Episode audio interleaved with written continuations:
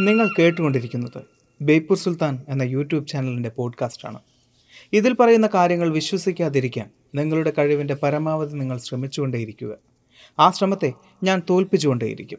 Podcast ഇഷ്ടമായാൽ ബേപ്പൂർ സുൽത്താൻ എന്ന YouTube channel subscribe ചെയ്യുമെന്ന് പ്രതീക്ഷിക്കുന്നു.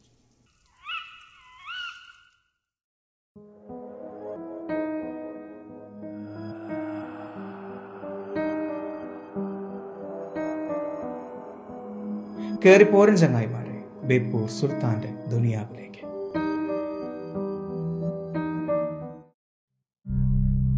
സർ ആർദർ കോനൻ ഡോയലിന്റെ ഷെർലക് ഹോംസ്.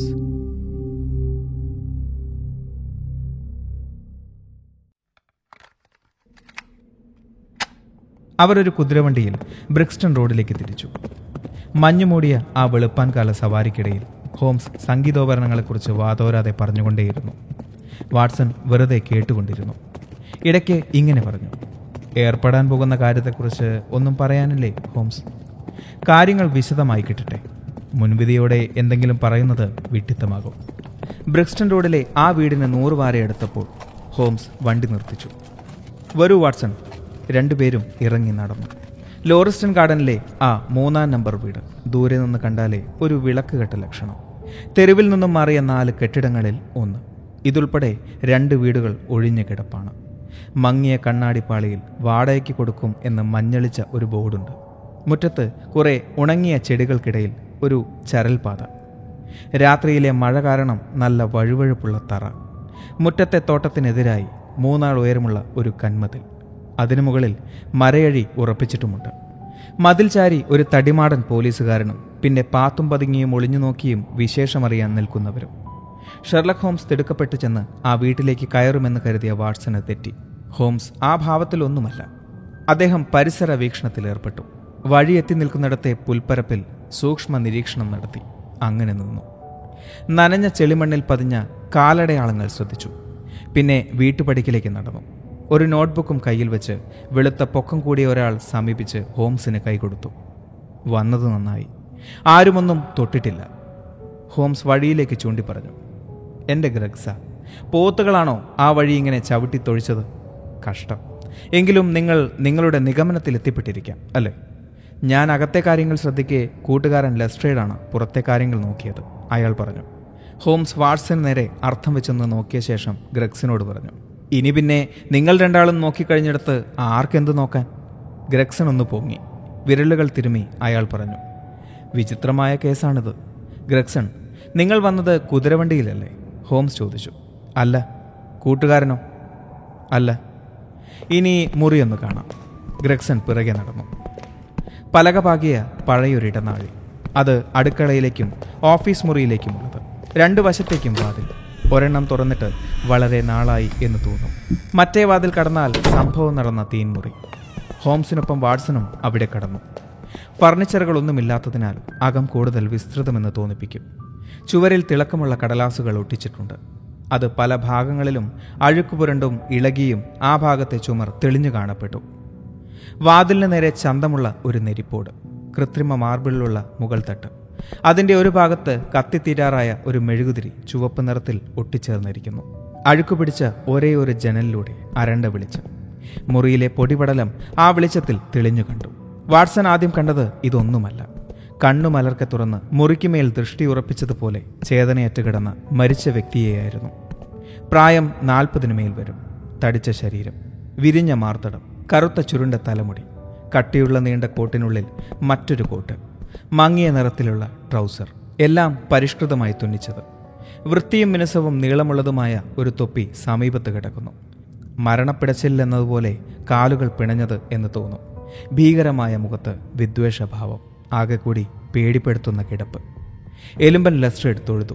കോളിളക്കം സൃഷ്ടിക്കുന്ന ഒരു കേസാകും ഇത്. എന്റെ മുൻകാല പരിചയം വെച്ച് പറഞ്ഞാൽ ഒരു കുഴഞ്ഞ കേസ്. ഒരു തുമ്പും ഇതുവരെയില്ല ഹോംസ് ആ മൃതദേഹത്തിനരികിൽ മുട്ടുകുത്തി. പിന്നെ വിശദമായി നിരീക്ഷിച്ചു. മുറിവ് ചതവുകൾ വല്ലതും? ചുറ്റിനും കണ്ട ചോരപ്പാടുകൾ കണ്ടുകൊണ്ടാണ് ഇങ്ങനെ ചോദിച്ചത്. ഇല്ലേയില്ല. രണ്ട് പോലീസുകാരും ഒരുമിച്ച് തന്നെ പറഞ്ഞു. ഈ ചോരക്കറ ഒരുപക്ഷെ കൊലപാതകയുടേതായിരിക്കും. ഗ്രഗ്സൺ നിങ്ങൾ വാൻ ജോൺസൺ എന്നയാളുടെ മരണം ഓർക്കുന്നുണ്ടോ?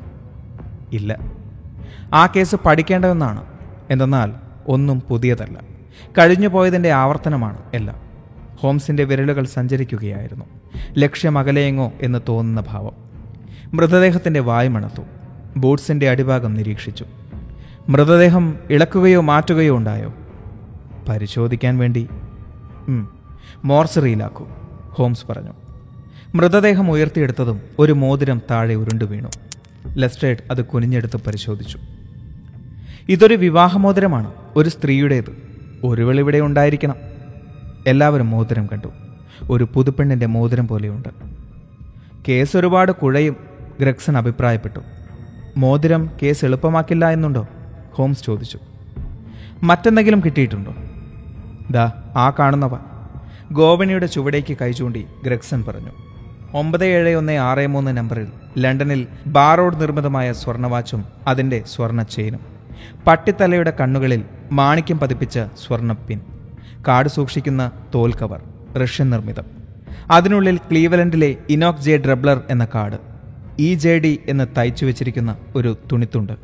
പണക്കിഴിയൊന്നുമില്ല ഏഴ് പവനും പതിമൂന്ന് ഷില്ലിങ്ങും ചില്ലറയായിട്ടുണ്ടായിരുന്നു. ജോസഫ് സ്റ്റാൻജർസൺ എന്ന് പുറം പേജിൽ എഴുതി വെച്ച ബോക്കോച്ചിയോവിന്റെ ഡക്കാമറൺ എന്ന പുസ്തകത്തിന്റെ പോക്കറ്റ് പതിപ്പും രണ്ട് എഴുത്തുകളും ഒന്നിലെ വിലാസം E J Drebber മറ്റേതിൽ Joseph Stangerson American exchange Strand. മേൽവിലാസക്കാരൻ ചെന്ന് വാങ്ങിക്കുന്നതുവരെ സൂക്ഷിക്കുവാൻ നിർദ്ദേശം. രണ്ടും ഗിയോൺ എന്ന ആവിക്കപ്പലിൽ നിന്ന് അയച്ചിട്ടുള്ളതാണ്. ലിവർപൂളിലെ ബോട്ടുകളിലെ സമയമറിയിച്ചുകൊണ്ടുള്ളത്. മരിച്ച ഭാഗ്യദോഷി ന്യൂയോർക്കിലേക്ക് തിരിക്കാനിരിക്കുകയായിരുന്നു എന്ന് കരുതാം. പിന്നെ ഞാൻ സ്റ്റാൻജർസിനെ പറ്റി തിരക്കി. പത്രപരസ്യവും കൊടുത്തു. ഒരാളെ അമേരിക്കൻ എക്സ്ചേഞ്ചിലേക്കും വിട്ടിട്ടുണ്ട്. ക്ലീവൻഡിലേക്കോ? കമ്പിയടിച്ചിട്ടുണ്ട് സന്ദേശം എങ്ങനെയാണ്? ചുറ്റുപാടുകൾ വിശദമാക്കിയ ശേഷം വല്ല തുമ്പും കിട്ടിയാൽ സഹായകമാകും എന്നറിയിച്ചു. സ്റ്റാൻജർസിനെ കുറിച്ച് പ്രത്യേകിച്ച്. അല്ലാതെ മറ്റൊന്നുമില്ലേ? ഹോംസ് ചോദിച്ചപ്പോൾ ഞാൻ ഇത്രയൊക്കെ ചെയ്തിട്ടുണ്ട്. അല്പം നീരസം കലർന്ന് ഗ്രഗ്സിന്റെ മറുപടി. ഹോംസ് ചിരിയടക്കി എന്തോ പറഞ്ഞു.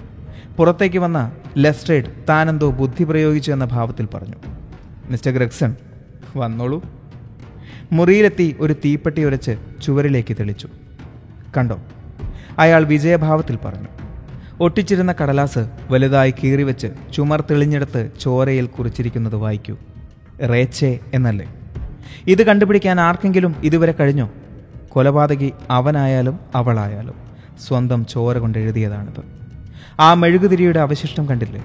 ആ വെളിച്ചത്തിന്റെ സഹായത്തിലാണ് ഇവിടെ ഇത് കുറിച്ചത്. ആ വെളിച്ചം ഈ ഭാഗത്തെ ശരിക്ക് കിട്ടും. ഇതുകൊണ്ടൊക്കെ കേസിന്റെ അന്വേഷണത്തിന് വല്ല പ്രയോജനവുമുണ്ടോ? ഗ്രഗ്സൻ ചോദിച്ചു. പിന്നെ ഇല്ലേ? ചോര കൊണ്ട് എഴുതിയ ആൾ റേച്ചൽ എന്ന പേര് എഴുതാൻ വേണ്ടി എന്നല്ലേ അനുമാനിക്കേണ്ടത്? ആ പേരുള്ളവൾക്ക് ഇതിൽ പങ്കുണ്ട്.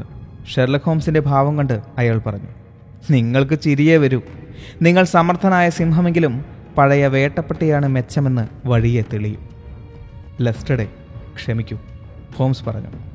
നിങ്ങളുടെ തെളിവെടുപ്പ് മഹത്തരം തന്നെ. ഇതുവരെ ഞാൻ ശരിക്കും നിരീക്ഷിച്ചിട്ടില്ല. ഉടനെ അത് ചെയ്യാം. ഹോംസ് ഒരു ചരടും ലെൻസും പുറത്തെടുത്തു. അദ്ദേഹം മുറിക്കകത്ത് കയറി. അവിടെ നിൽക്കുകയും പിന്നെ നടക്കുകയും മുട്ടുകുത്തി നോക്കുകയും കമിഴ്ന്നു നീങ്ങുകയും ചെയ്തു. ഇടയ്ക്കിടെ വിരലിനൊടിച്ച് ആവേശഭരിതനാകും. ഇരയെ മണം പിടിക്കുന്ന നായാട്ടു നായയുടെ ഭാവം. നാട കൊണ്ടളന്നും സൂക്ഷ്മ നിരീക്ഷണം നടത്തിയും പത്തിരുപത് മിനിറ്റ് കടന്നു. ചുവരിലെ രക്താക്ഷരങ്ങൾ ലെൻസിലൂടെ നോക്കിക്കണ്ടു പിന്നെ നാടയും ലെൻസും പോക്കറ്റിലിട്ടു. ഹോംസിന്റെ ഈ പ്രവർത്തികൾ താല്പര്യത്തോടു കൂടിയാണെങ്കിലും പുച്ഛഭാവത്തിലാണ് ഗ്രക്സണും ലെസ്റ്റേഡും നോക്കിക്കണ്ടത് എന്നാൽ ഡോക്ടർ വാട്സൺ ഹോംസിന്റെ ലക്ഷ്യബോധത്തോടു കൂടിയുള്ള നിരീക്ഷണങ്ങൾ മതിപ്പോടുകൂടിയാണ് വീക്ഷിച്ചത്. മിസ്റ്റർ ഹോംസ് നിങ്ങൾ എന്താണ് ലക്ഷ്യമിടുന്നത്? ഗ്രഗ്സൺ ചോദിച്ചപ്പോൾ ലെസ്റ്റേഡും തലകുലുക്കി അയാളോട് യോജിച്ചു. എന്റെ സഹായം നിങ്ങളുടെ ബഹുമതിക്ക് വിഘാതമായേക്കുമോ എന്ന ചിന്തയിലാണ് ഞാൻ ഹോംസ് പറഞ്ഞു. നിങ്ങൾ പുരോഗമിക്കുന്നുണ്ട്. മറ്റൊരിടപെടൽ ശരിയായേക്കുമോ?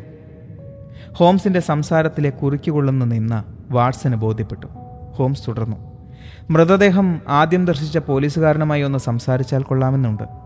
ആരാണ് അയാൾ ജോൺ റാൻസ് നാൽപ്പത്തിയാറ് Audley Court Kennington Park Gate. അവിടെ അയാൾ അവധിയിൽ കഴിയുകയാണ്. ഹോംസ് അത് കുറിച്ചെടുത്തു.